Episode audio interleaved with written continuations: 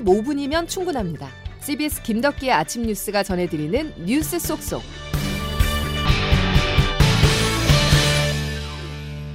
여러분 안녕하십니까? 5월 10일 김덕기 아침 뉴스입니다. 동상이몽이 아닐 수 없습니다. 일본의 성인은 호응 조치 중 하나로 한국 전문가들의 후쿠시마 원전 시찰이 합의됐지만 양국은 시찰단 역할과 성격에 대해서 분명한 시각차를 드러냈습니다. 정부는 검증에 가까운 활동이라는 입장이지만 일본은 검증이 아니라고 선을 그었는데요. 실효성 없는 시찰이 될 것이란 말이 벌써부터 나오고 있습니다. 첫 소식 이정주 기자입니다. 일본 정부는 우리 시찰단이 후쿠시마 원전 현장을 방문하면 오염수의 저장 상태와 방류 방식 등을 설명하겠다고 밝혔습니다. 니시무라 야스토시 일본 경제산업상입니다. 어디까지나 한국 측의 이해를 돕기 위한 대응일 뿐 IAEA 보고서처럼 오염수의 안전성에 대해 평가나 확인을 하는 것은 아닙니다.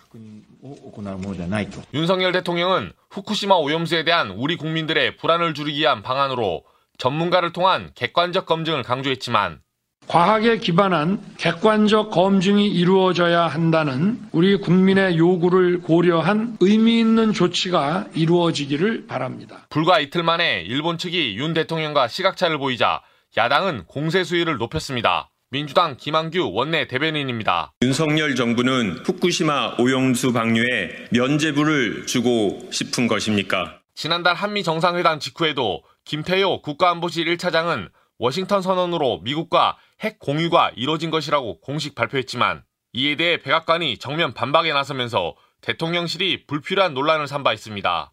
현 정부가 우방으로 여기는 미국, 일본과의 외교적 합의가 정작 정상회담 직후 혼선을 빚는 사례가 잇따르면서 우려의 목소리가 커지고 있습니다. CBS 뉴스 이정주입니다.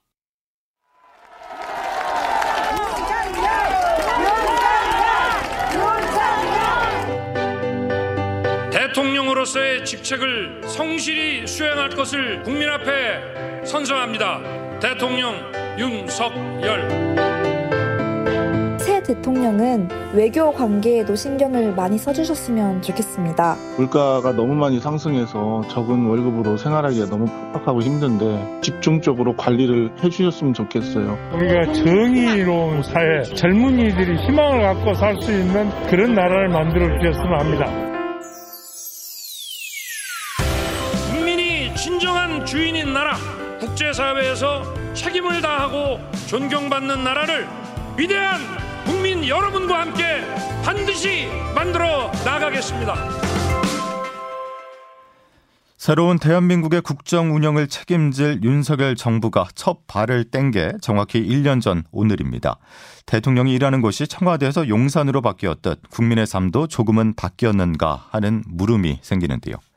윤석열 정부의 1년에 돌아보면 어느 것 하나 쉽지 않았습니다. 심화하는 미중 갈등 속에 신냉전이라는 대외 환경 그리고 국내 정치는 여소야대로 주요 정책을 제대로 펼쳐보지도 못한 그야말로 꽉 막혀있던 상황이었는데요.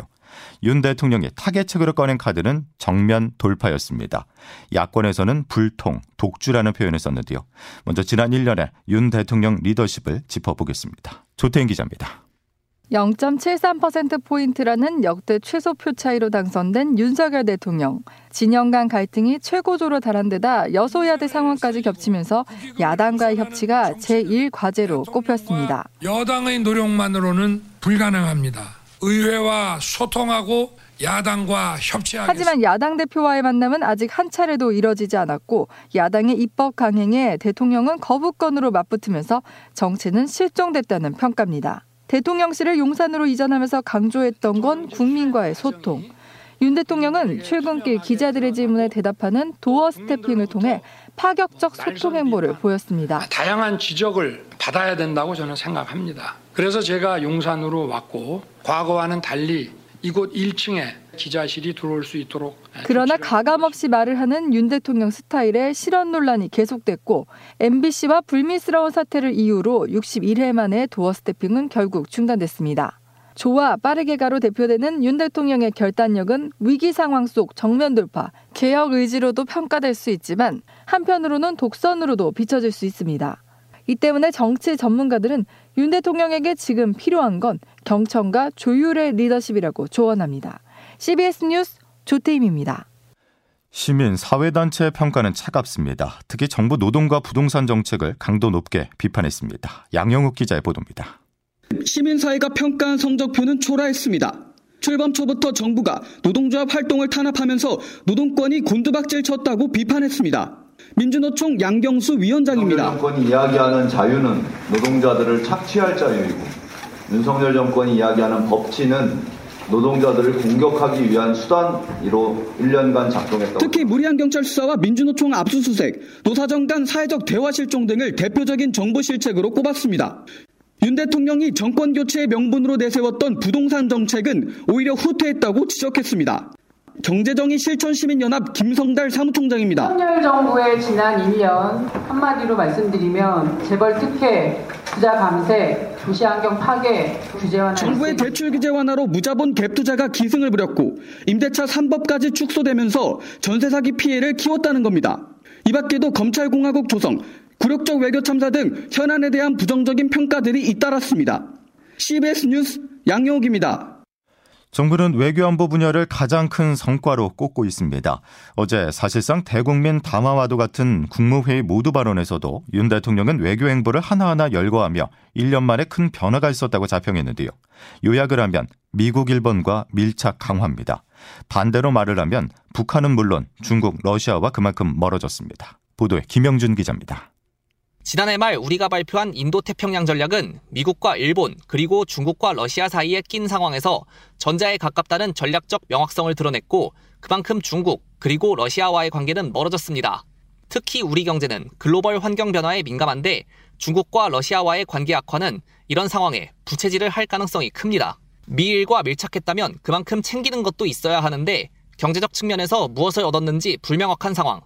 다만 이왕 방향을 정했다면 일관되게 밀고 나가야 한다는 지적도 나옵니다. 경남대 극동문제연구소 이상만 교수입니다. 우리가 힘이 없을거나 배경적인 세력이 약하다는 인식을 주게 되면 중국은 우리를 더욱더 공격을 하게 될 것이고 커져가는 양안 갈등 속에서 우리가 휘말려들 가능성, 이른바 연루의 위험성도 제기됩니다. 북한을 견제하기가 더 힘들어진다는 점도 문제인데 이미 중국과 러시아 편에 서겠다며 우크라이나 전쟁에 대한 공개 지지 선언까지 한 상태. 확장 억제를 강화한다고 하지만 군비 경쟁이나 군사적 경쟁은 더 심화되는 만큼 이런 현상을 타파할 근본적인 해결책은 윤석열 정부 외교에서 보이지 않습니다. CBS 뉴스 김영준입니다.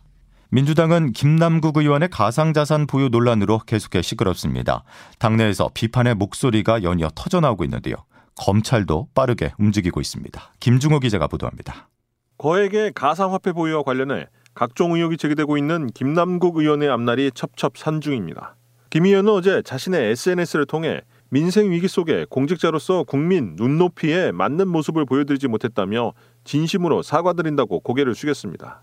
여전히 미공개 정보 이용과 상속 증여 의혹은 부인했지만 당의 조사에 적극 임하고 혹시 추가 요구 자료가 더 있다면 성실히 제출하겠다고 밝혔습니다. 김 의원 의혹을 수사하고 있는 검찰은 어제 언론 브리핑까지 열며 김 의원 주장을 정면 반박했습니다. 검찰 관계자는 범죄와 연관성이 전혀 없다면 금융정보분석원 FIU가 국세청에 통보하는 것으로 알고 있다며 범죄 연루 가능성을 강하게 시사했습니다. 권익위는 김 의원 사례가 이해 충돌에 해당하는지 검토에 착수했다고 밝혔습니다.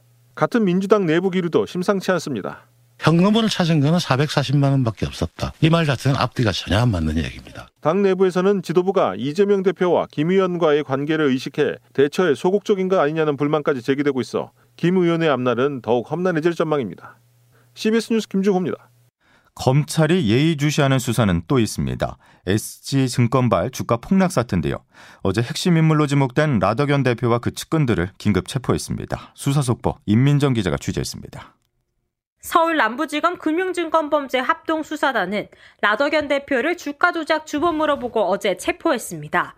시세 조종은 없었다는 라 대표의 주장에 검찰은 정반대의 판단을 내린 겁니다. 이에 대해 남부지검 관계자는 기자들에게 라 대표에 대한 혐의 소명을 일정 부분 이뤄낸 덕분이라고 주장했습니다.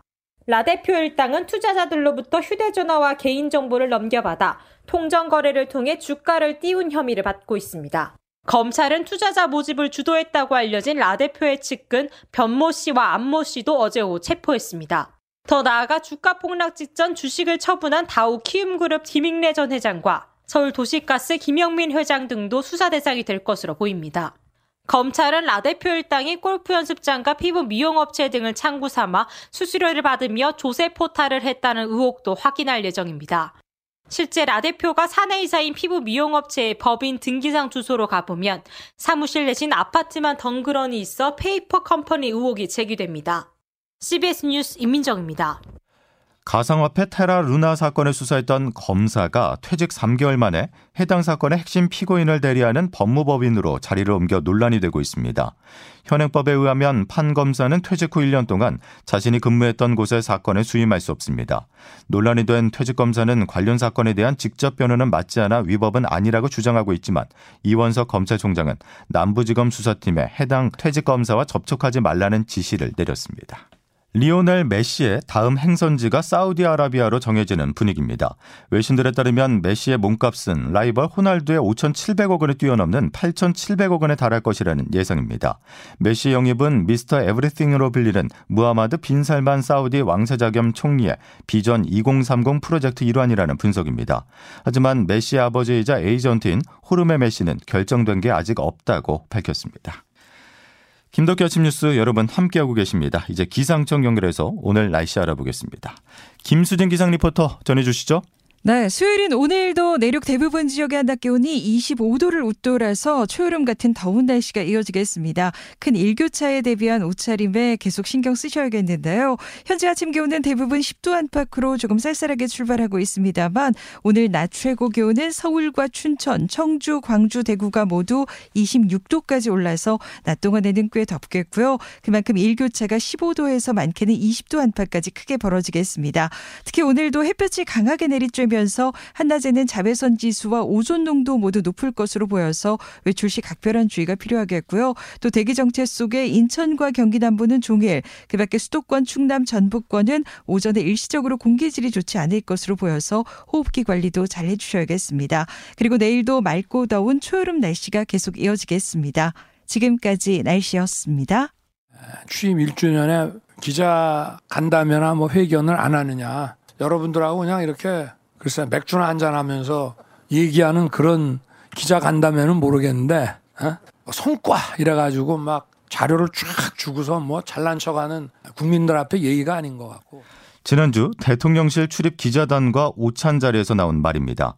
윤석열 대통령은 취임 100일을 마지막으로 지금까지 기자회견을 열지 않고 있습니다.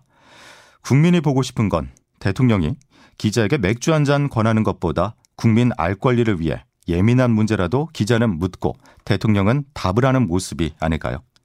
이른 시일 내 도어 스태핑이든 기자회견이든 소통의 장이 마련되기를 기대하겠습니다. 수요일 김덕기 아침 뉴스는 여기까지입니다. 내일 다시 뵙죠. 고맙습니다.